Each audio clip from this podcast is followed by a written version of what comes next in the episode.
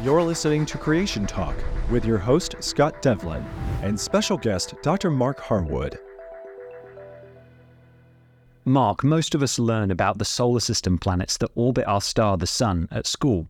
But when we look at the night sky, there's thousands of stars there, and we know that's there's much more than that. There's actually trillions and trillions, maybe countless stars there.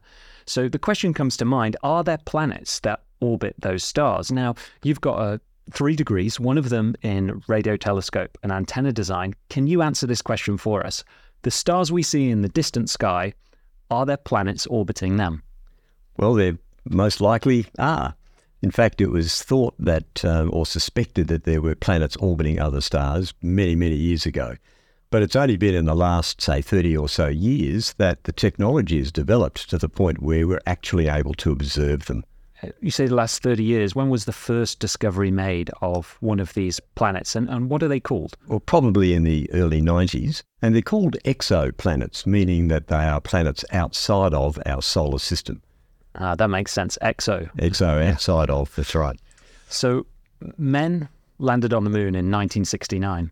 What took us so long to find exoplanets? Well, exoplanets are actually very difficult to see. For a start, they're quite close to the star they orbit, and the planets themselves don't actually emit light, they simply reflect it. So they're way, way dimmer than the star, which is very, very close to them. So, as I said, it's only been in the last 30 years that the technology has existed to be able to detect the presence of exoplanets. And the results have been absolutely startling. Wow. So, so the idea is we've got this star that's very bright, and close to it is a planet that's less bright. And so it's Yep. trying to have the technology to block the star light out. Is, is that That's right. kind of how it works? Partly, and also to find variations in the light coming from the star that would be a telltale sign that there's something orbiting that star. Got you. So as the planet goes in front of the star, then the light from the star might dim. That's right. That's right. A, a certain percentage of them uh, we will see edge on. So you can imagine the planet passing between us and the star, therefore blocking some of the light from the star. So the light intensity dips briefly as the, as the planet passes by, and uh, you notice a, a periodic pattern like that. So it's a logical conclusion that there's something orbiting the star. Uh, more recently, with the new James Webb Space Telescope, there have been efforts made to try and measure the nature of the atmosphere around some of these exoplanets. Wow, that sounds even harder. It is. Yeah. So we'll, hopefully we'll get onto that later. I've got a few other questions for you now. How many exoplanets do we know about? Well, as of today, around about 5,000 have been detected and confirmed. Now, it's one thing to detect, but then you have to confirm that that detection was in fact a valid detection. Um, so, yeah, about 5,000. So that's a good sample, a good collection. So we've got a fair idea of what these different systems of planets look like. And so it seems like from the news articles that scientists are very keen to find more exoplanets. Why is there this interest in exoplanets? I mean, I get they're kind of naturally interesting, but can you explain more why they're so keen to find more exoplanets? I guess in the secular community, there's a belief that the universe came about by chance, that life originated on our planet by chance. And so, if that's true, it's not an unreasonable assumption that maybe life has arisen by chance on some other planet. So, the motivation really is to find out are we alone? Are there other life forms out there? So, it kind of uh, looks to uh, verify the assumption that everything happened through natural processes only, or at least to confirm that view.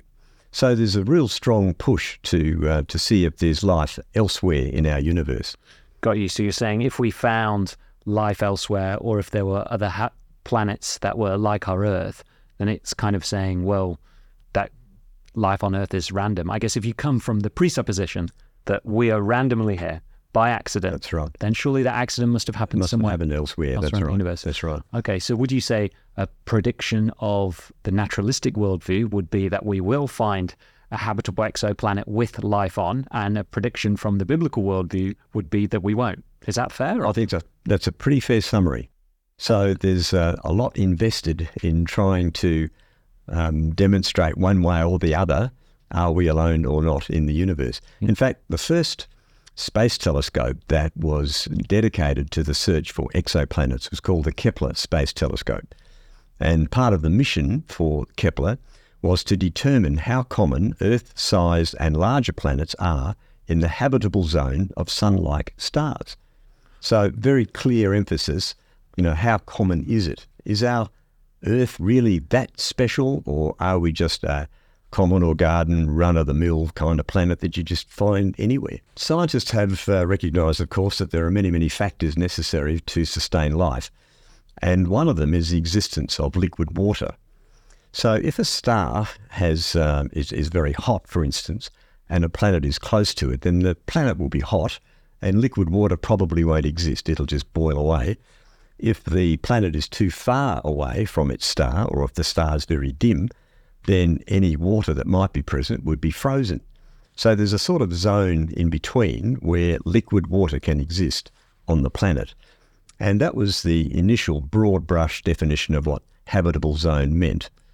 Interesting. Okay, so they've got to have liquid water on the surface, and and, and why is that? Is there is life possible without liquid water? I guess. Do we know? Well, we don't know of any life forms that exist without liquid water. Yeah, and so how how rare have they found that? Is the Earth the only planet with liquid water on? Well, no, we've found planets in our own solar system where there's evidence that there has been or is water, but in exoplanets, that is still yet to be confirmed. Yep. Yep. And uh, within our own solar system, is there any? I don't think there's a. Is there any liquid water on the surface that's been found? Because I've I've heard I've seen reports of Enceladus and these uh, different moons and even Mars having water, but often it's in the ice caps or it's or it's below the ground. Yes, I'm wondering is liquid water on the surface? Is that it? That seems to be a big goal. Yeah, to date, there's no evidence of liquid water on the surface. Yeah, yeah. But lots of evidence of water, uh, usually frozen. Yeah, water throughout. Or subterranean. Yes. So going back to the exoplanets, has there been any that have been found to be, uh, you know, I've seen in news reports Earth 2.0. So there's claims that these exoplanets are like the Earth. Now we're saying, okay, they don't have liquid water on the surface, maybe, but maybe they got ice, maybe they got liquid water under the surface. Are they similar to Earth in other respects? Well, some of them are rocky planets, like the Earth is rocky. Um, it seems unlikely that life could exist on a gaseous planet, nothing for it to exist on. But um, there has been no Earth 2 found. Uh, had there been, it would have been all over the headlines. You'd hear the uh, the celebrations globally, I think, but um, nothing has been found that's really close to our Earth. Now, similar Earth-sized planets, and you often see that now in the headlines: Earth-sized planet found, and so on. But being around the same size is a far cry from being habitable for life. So there are many, many factors which uh, which have to fall into place for life to be able to exist. Interesting. So we were talking about the habitable zone earlier, and we were yes. saying that okay, it needs to be the right distance away from the star for the temperature to be right for liquid water. But what you're saying is there's a few other requirements. You would mention a rocky planet, can't be a gas giant. Um, yeah, can you just talk a bit more about that? Look, it's interesting. I suppose the best way to describe that is to look at some of the properties of our own planet. Um, for a start, our planet spins on its axis, which has the effect of distributing temperature around the planet. We're not what's called tidally locked to our star, and that means that the planet is gravitationally locked to the star, so the same face always points to the star. An example of that would be our moon, that's tidally locked to the Earth. So from Earth, we only ever see one face of the moon. So if our planet was tidally locked, then one side would be exposed to the heat of the sun permanently, the other side would be in darkness permanently. So that would be extremely inhospitable. So the fact that the Earth spins at a, a rate of you know once every 24 hours means that there's a good distribution of temperature. So that's conducive to life. Lots of other factors. The Earth's axis is tilted, so we enjoy seasons at a regular pattern and that uh, is essential for biological life on the planet. And, and look, the list goes on. Yeah, I, I, guess just thinking about the seasons and the spinning, so you get the day and the night, means that it's not going to get really keep heating up in one part. That's right. And keep cooling down in another part, and then it might that might accentuate over time. So that's interesting. So we're saying that actually, if a planet is in the habitable zone, it doesn't necessarily mean it's habitable. That's right. Yeah. Yes. So all, all it's saying is it can have liquid water there. But what you're telling us is there's a few other requirements for habitability. Absolutely. You need an atmosphere. There's Right. Another one. Right. Uh, Interesting. So the Earth has an atmosphere. right? We have an atmosphere, and a lot of the exoplanets that have been found don't. Interesting. So that would that be like a moon or the moon or Mars? They've got very thin atmospheres or zero It's atmospheres. Basically zero. That's right. Yeah. That's right. And that's partly because some of the stars that these exoplanets orbit are very unfriendly. Now, we have a very friendly sun. It's extremely stable. It's um, the right size. It gives out the right amount of heat intensity for the, our planet. But some of the stars that exoplanets orbit are very violent with massive flares, ultraviolet radiation. It just any atmosphere that might have been there has been ripped away long since. Right. Interesting. So there's I, I actually saw some studies on that saying the sun is not only is it the a G type star, not only is it in the main sequence in the right place for it to be stable, but even when you compare it with other stars of the same class, it's still reliable. But the the papers I saw were not saying the same thing as you. I'll just find this this one here. We got oh this isn't a paper. This is from a news site. It says astronomers prove our sun is lazy and boring compared with other stars. Interesting spin, isn't it? yeah, well, because um, how would you? What would you say? well, I, I would think that it's uh, an example of amazing design. For our sun to be like that is indeed unusual. S- stars about the same size don't behave like our sun. Yeah, So, if it was like others, then life probably couldn't exist on this planet. yeah. So, So there'd be more um, X-ray flares, solar spots, all these yes, big mass ejections and things like this. That would not be very helpful for life. And you were even saying it would sometimes strip away the atmosphere. that's right. Gosh. That's right. So we can be thankful that we have a stable sun. Absolutely. Yeah. The sun is, in fact, not a common or garden star at all. I have a, a little telescope at home that I like to get out very occasionally, show the grandkids the stars, you know. Cool. And in the manual, it talks about our sun and our planets, and it says uh, the solar system is an ordinary solar system with ordinary planets, but that's extraordinarily misleading. Indeed, it's not ordinary at all. It's quite extraordinary, as our discoveries of exoplanets are revealing. Interesting, because we wouldn't have known about this before the 90s uh, right. because we didn't know about these exoplanet systems. So, yeah, can you tell us a bit? I, I guess you know the formation of the solar system in the naturalistic worldview would would be, or the the way solar systems form in general, the way planets form would be based on our own solar system. But with the findings of the exoplanets, has that changed the idea about how planets form and how solar systems form? Well, the secular uh, model for how solar systems form, of course, doesn't entertain the prospect of a supernatural creation. Um, so they are they have to rely upon naturalistic mechanisms to account for the stars and for the planets orbiting them. And so, what was expected was that as more and more information was revealed about exoplanets, it would simply confirm the then accepted model, which was, in, in rough terms, you have this cloud of, uh, of dust and gas which is swirling around. It, it condenses down to a, a star at the center, which, as uh, it gets more and more mass and is compressed under the forces of gravity, the nuclear reactions begin and it starts to burn and radiate heat and light. And then following on from that, various parts of this rotating disk condense to form planets and further and further out. And uh, people thought, you know, we had this pretty much nailed down. There are a lot of problems with it, of course, and there were no really acceptable or working numerical models that would give a holistic view of this process, but it was the one that was promulgated as the standard. So when the data started to come in from exoplanets, it was found that the model just simply failed to describe what was being observed. Hmm. And it sent astronomers and cosmologists basically back to the drawing board. But with most of the other solar systems, most of the other exoplanet systems, were they not very similar to the solar system, or, or were, there, were there just a few that were very different, and therefore the model could still be okay? Or Well, nothing was found like our solar system. right, so has been to date. we have a unique solar system, Out of the 5,000 that have been identified, that's a fairly big sample. five thousand exoplanets. 5,000 exoplanets have, have been found. many of them in systems of planets. Yes. And none of those systems look anything like our solar system. Wow. There's just no correlation. To the point that astronomers are really basically saying we have to go back to the drawing board. We've got to come up with a, a whole new model for being able to um, you know, understand how these things happen on a naturalistic basis. Yeah, interesting. Now, I've heard that the moon is quite useful for life on Earth. In fact, it was very important. Now, can you tell us why is that? And have the exoplanets, do there any of them have moons that are also useful for life? Or do they need a moon? Well, our, our moon is uh, is really an enigma. It's very interesting. It's a very large moon. It's about one eightieth of the mass of the Earth. If you look at the other moons that we know about in our solar system, typically they are much, much smaller.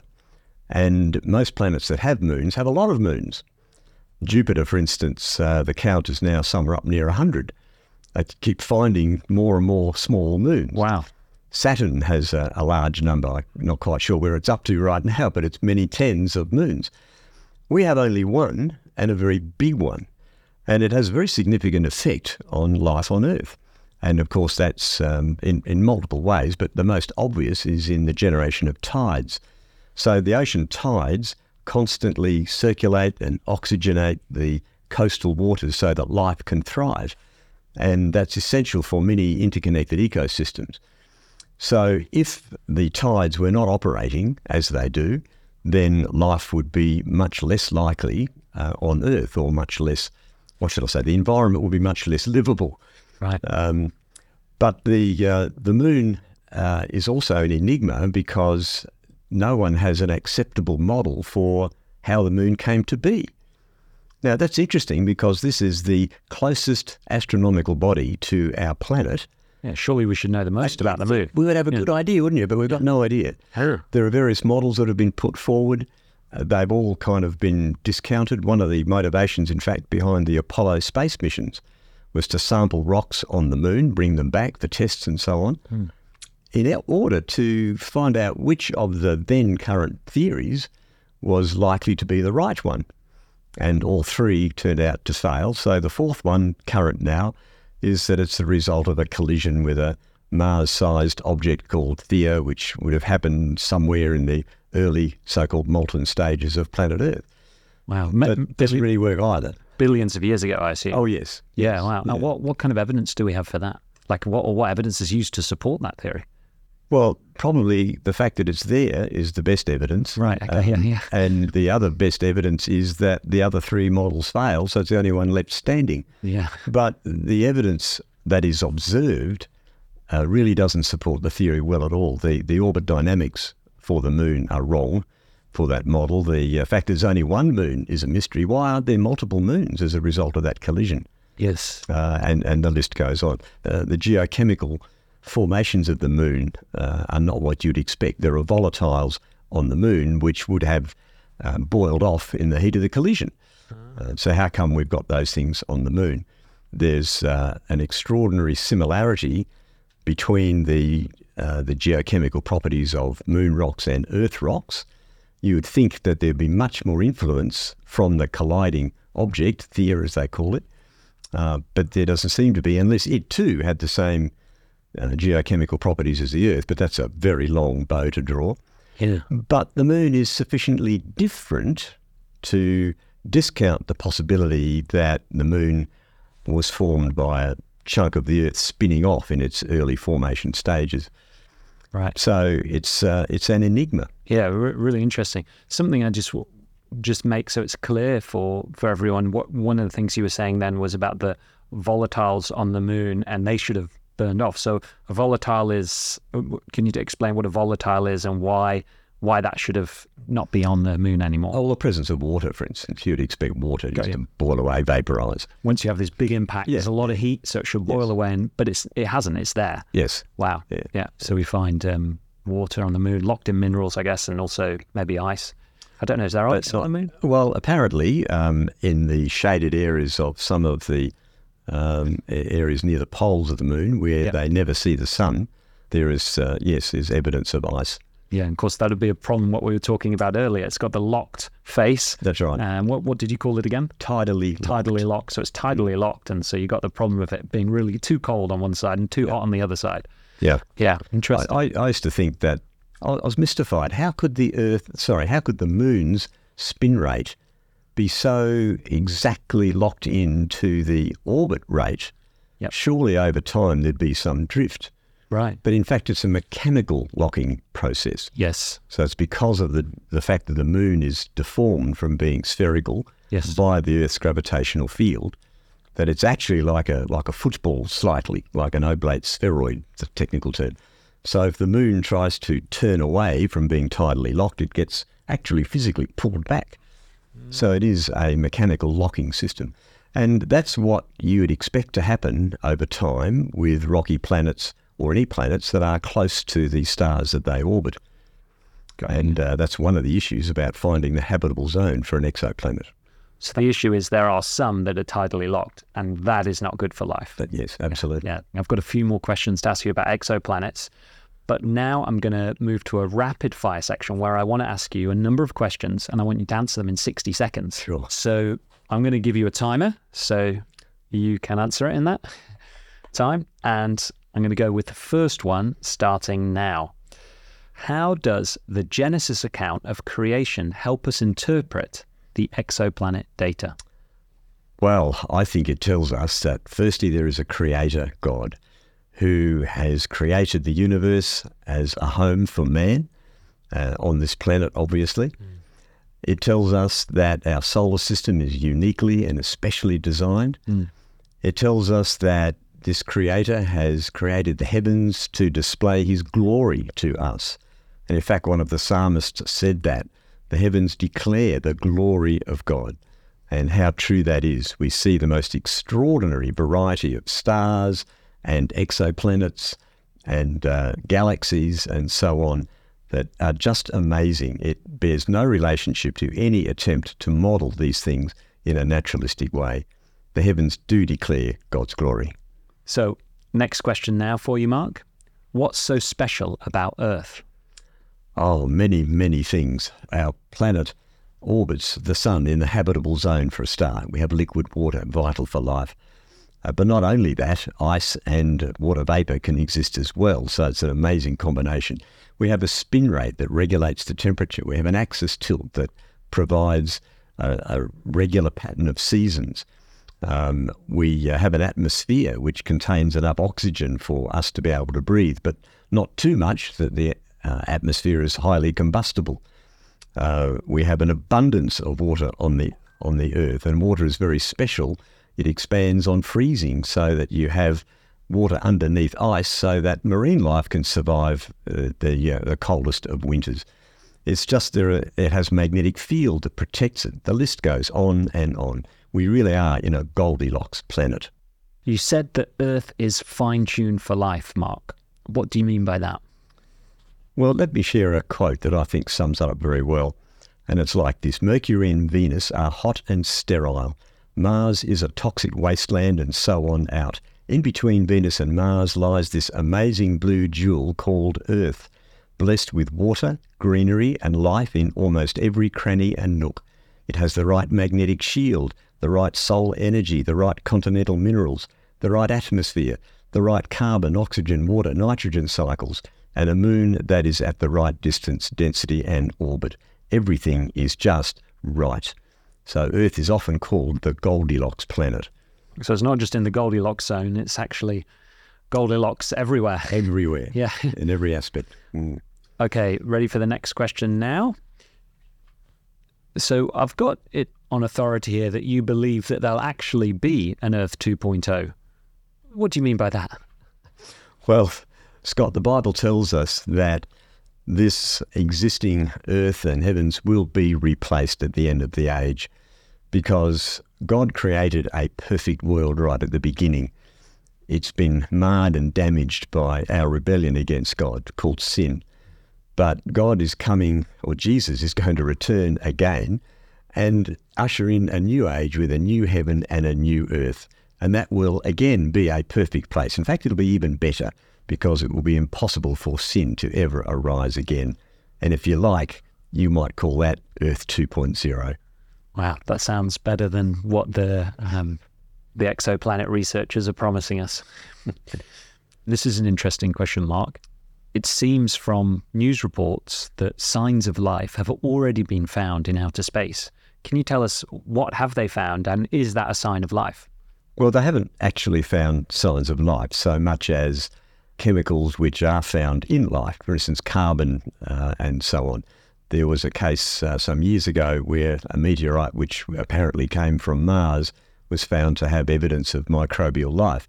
This, by the way, was later debunked, uh, although that wasn't on the front pages, as is often the case. But there are insurmountable barriers to trying to progress from raw materials to something as complex as a self replicating living cell. So even if the raw materials were found, that's definitely not evidence of life in outer space. That's great. Yeah. So the chemicals are there, but chemicals are not life. That's right. Yeah, That's great. right. The James Webb Space Telescope is revealing some fascinating information and pictures. Do you have any predictions on what else it will reveal about our universe? I think that the more data that comes back, the more images that come back, the more we will see evidence that is consistent with the Genesis account of creation. And it will totally confuse the secular community. All the models uh, that they have for star formation, galaxy formation, the evolution of the universe will be found wanting because it will conflict those those theories. And the simple reason is that the naturalistic theories exclude the possibility of a supernatural creator.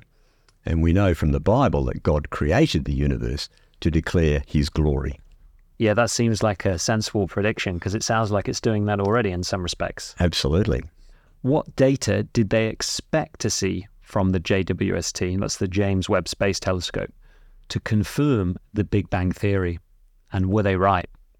Well, it was expected that the James Webb would find evidence that would confirm the naturalistic model for galaxy formation and star formation. And in particular, very early galaxies should not have any significant structure. They would not be very massive objects, simply because gravity would not have had enough time to have worked on those initial materials. But what was found was completely the opposite. Massive galaxies, way too big, were found that were highly structured, um, which is totally contrary to anything that was predicted.